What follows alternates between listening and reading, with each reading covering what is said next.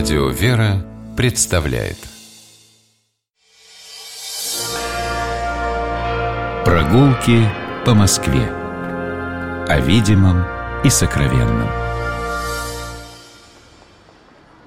Здравствуйте, дорогие слушатели, меня зовут Алексей Пичугин. Мы сегодня гуляем по Москве.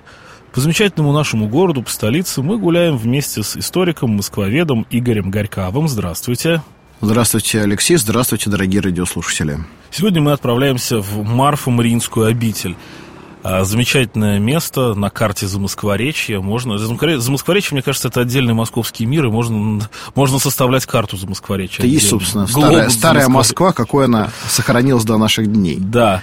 Чтобы попасть в Марфо-Мариинскую обитель, в то место, куда мы сегодня отправляемся, надо выйти из метро. Если уж мы едем на метро, то надо выйти из метро Третьяковская. Перед нами Клементовский переулок. Мы поворачиваем налево по светофору пересекаем по пешеходному переходу э, Большую Ордынку и поворачиваем налево. Идем по Большой Ордынке.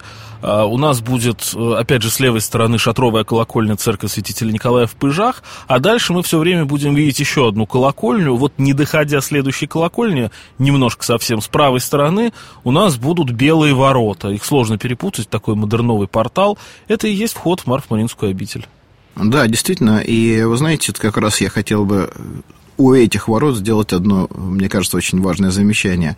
Обратить внимание, что с правой стороны от э, малой арки ворот находится место, где когда-то стоял ящик, куда люди опускали свои конверты, свои записочки с просьбами о пожертвовании, потому что это особый монастырь, это обитель милосердия и любви, как называла свое детище великая княгиня Елизавета Федоровна. Это даже в э, полном смысле слова и монастырем-то не было. Монастырем стал только несколько лет назад. Вообще-то да, вы совершенно правы, Алексей, потому что это была община сестер милосердия.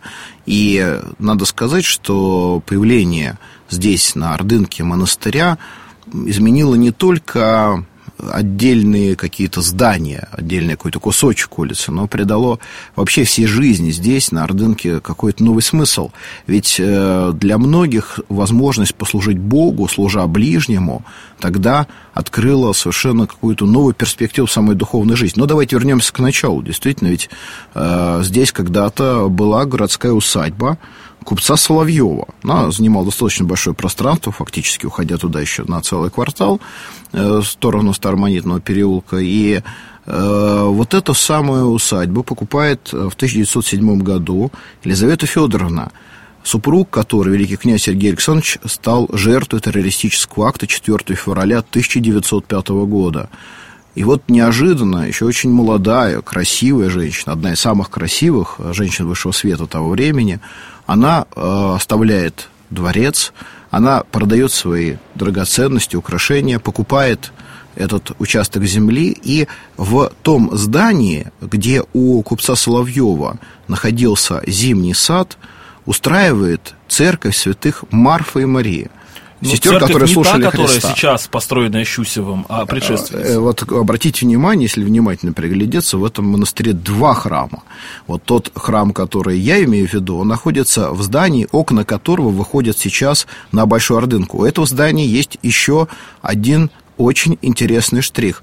Посмотрите внимательно на окна, но для этого нужно немножечко отойти, может быть, даже перейти на противоположную сторону улицы. Это совершенно необыкновенные окна эти окна сделаны как линза, они были специально сделаны на заказ для того, чтобы аккумулировать солнечные лучи и согревать это пространство зимнего сада. Они очень хорошо вписались в интерьер того храма, который внутри этого зала устроила великая княгиня Елизавета Федоровна. В этом же практически здании она и проживала, вот как раз э, с правой стороны от той калитки, э, в которой мы с вами сейчас заходим. И в этом же здании, с другой стороны, первоначально находилась амбулатория и аптека, где э, медицинскую помощь могли получать люди вне зависимости от своего достатка и сословной принадлежности. И очень важно было, конечно, то, что помощницами Елизаветы Федоровны в этом благом деле стали женщины, приходившие сюда э, совершенно разных мест Москвы, и не только Москвы. Немногие из них были монахинями, и поэтому даже было специальное заседание Святейшего правительствующего синода о э, уставе Марфа-Мариинской обители, о особых одеждах, которые э, благословлялись носить сестры, которые помогали Елизавете Федоровне.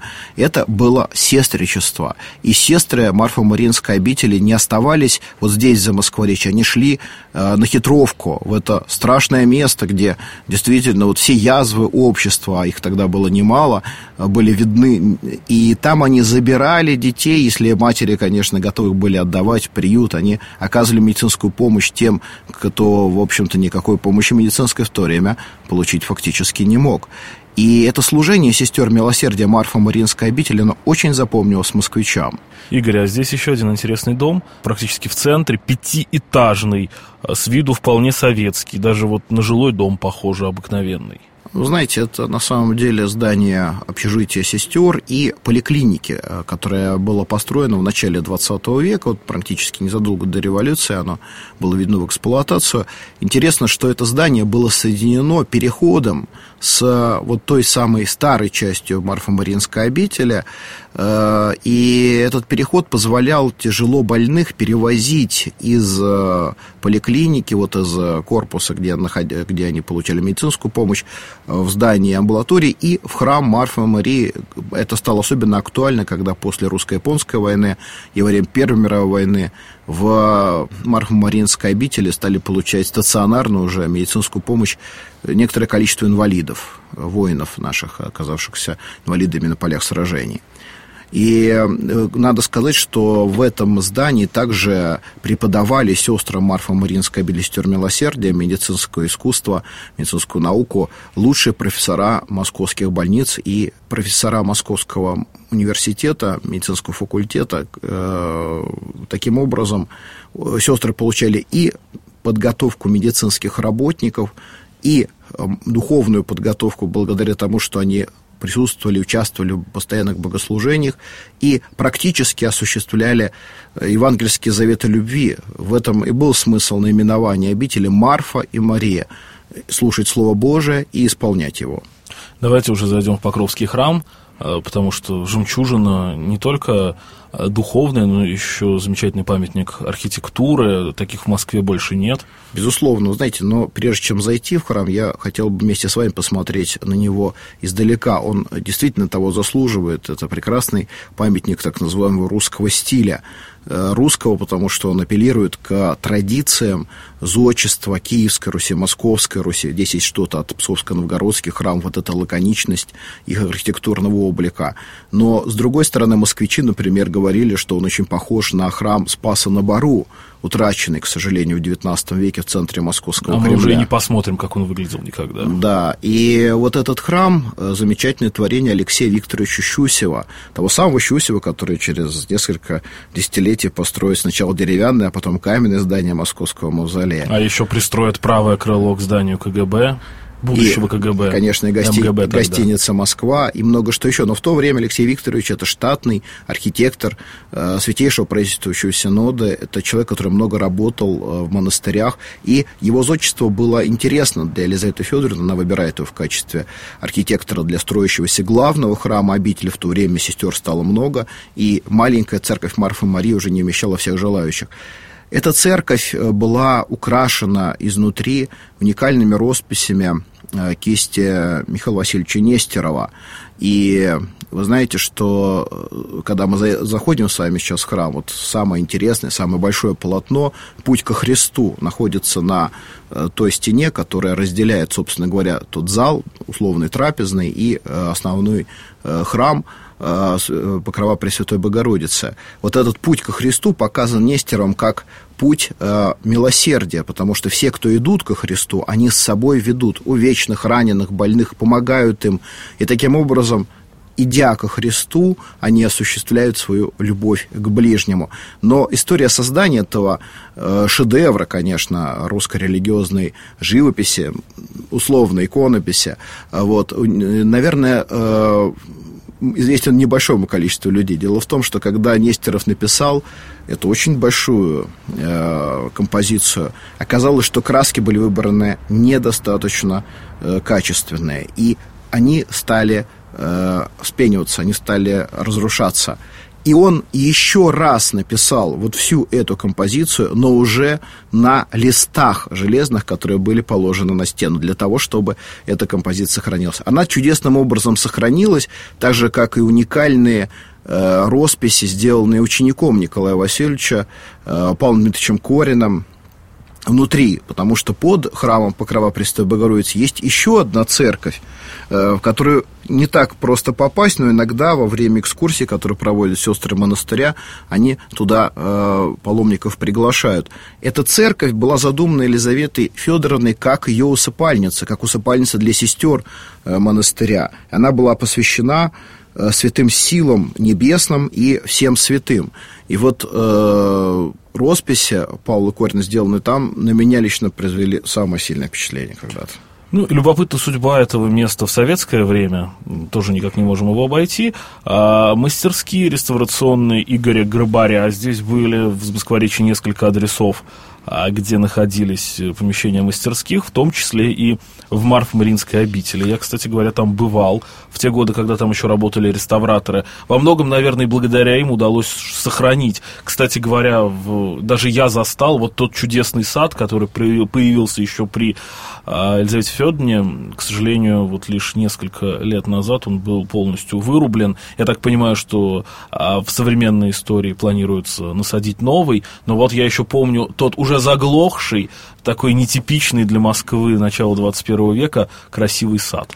Ну, конечно, э, в этом саду мы видим с вами сейчас скульптурное изображение преподобной мученицы Елизавета Федоровна, работа замечательного скульптора Клыкова. И я напомню, что сама Елизавета Федоровна была арестована в апреле 1918 года, когда отряд латышских стрелков увозил э, настоятельницу этого монастыря, то более ста насельниц, они вышли из обители и пока могли, шли, бежали за грузовиком, в котором увозили Елизавету Федоровну. Она э, приняла мученический венец летом того же года, 18 июля, под Алапайском, где вместе с своей келеницей Иннокени Варварой и вместе с другими мучениками царского дома Романовых была Э, зверски убита, была сброшена живой в шахту э, и потом умирала долго, но успела, умирая, оказать медицинскую помощь тем, кто находился рядом с ней, там э, приняв свой мученический венец. Мы побывали сегодня в Марф-Маринской обители, вот в том самом месте, которое основано и которое долгое время, а мы думаем, что и сейчас, как верующие люди, э, находится под попечением великой княгини Елизаветы Федоровны. Теперь у этого святой. монастыря есть свои святые. Спасибо. Я напомню, что были мы в Марфо-Маринской обители, еще раз напомню, с Игорем Горьковым, историком-москвоведом, я Алексей Пичугин. Гуляйте по Москве, любуйтесь Москвой, любите наш город. До свидания. Всего доброго, до будущих встреч. Прогулки по Москве. О видимом и сокровенном.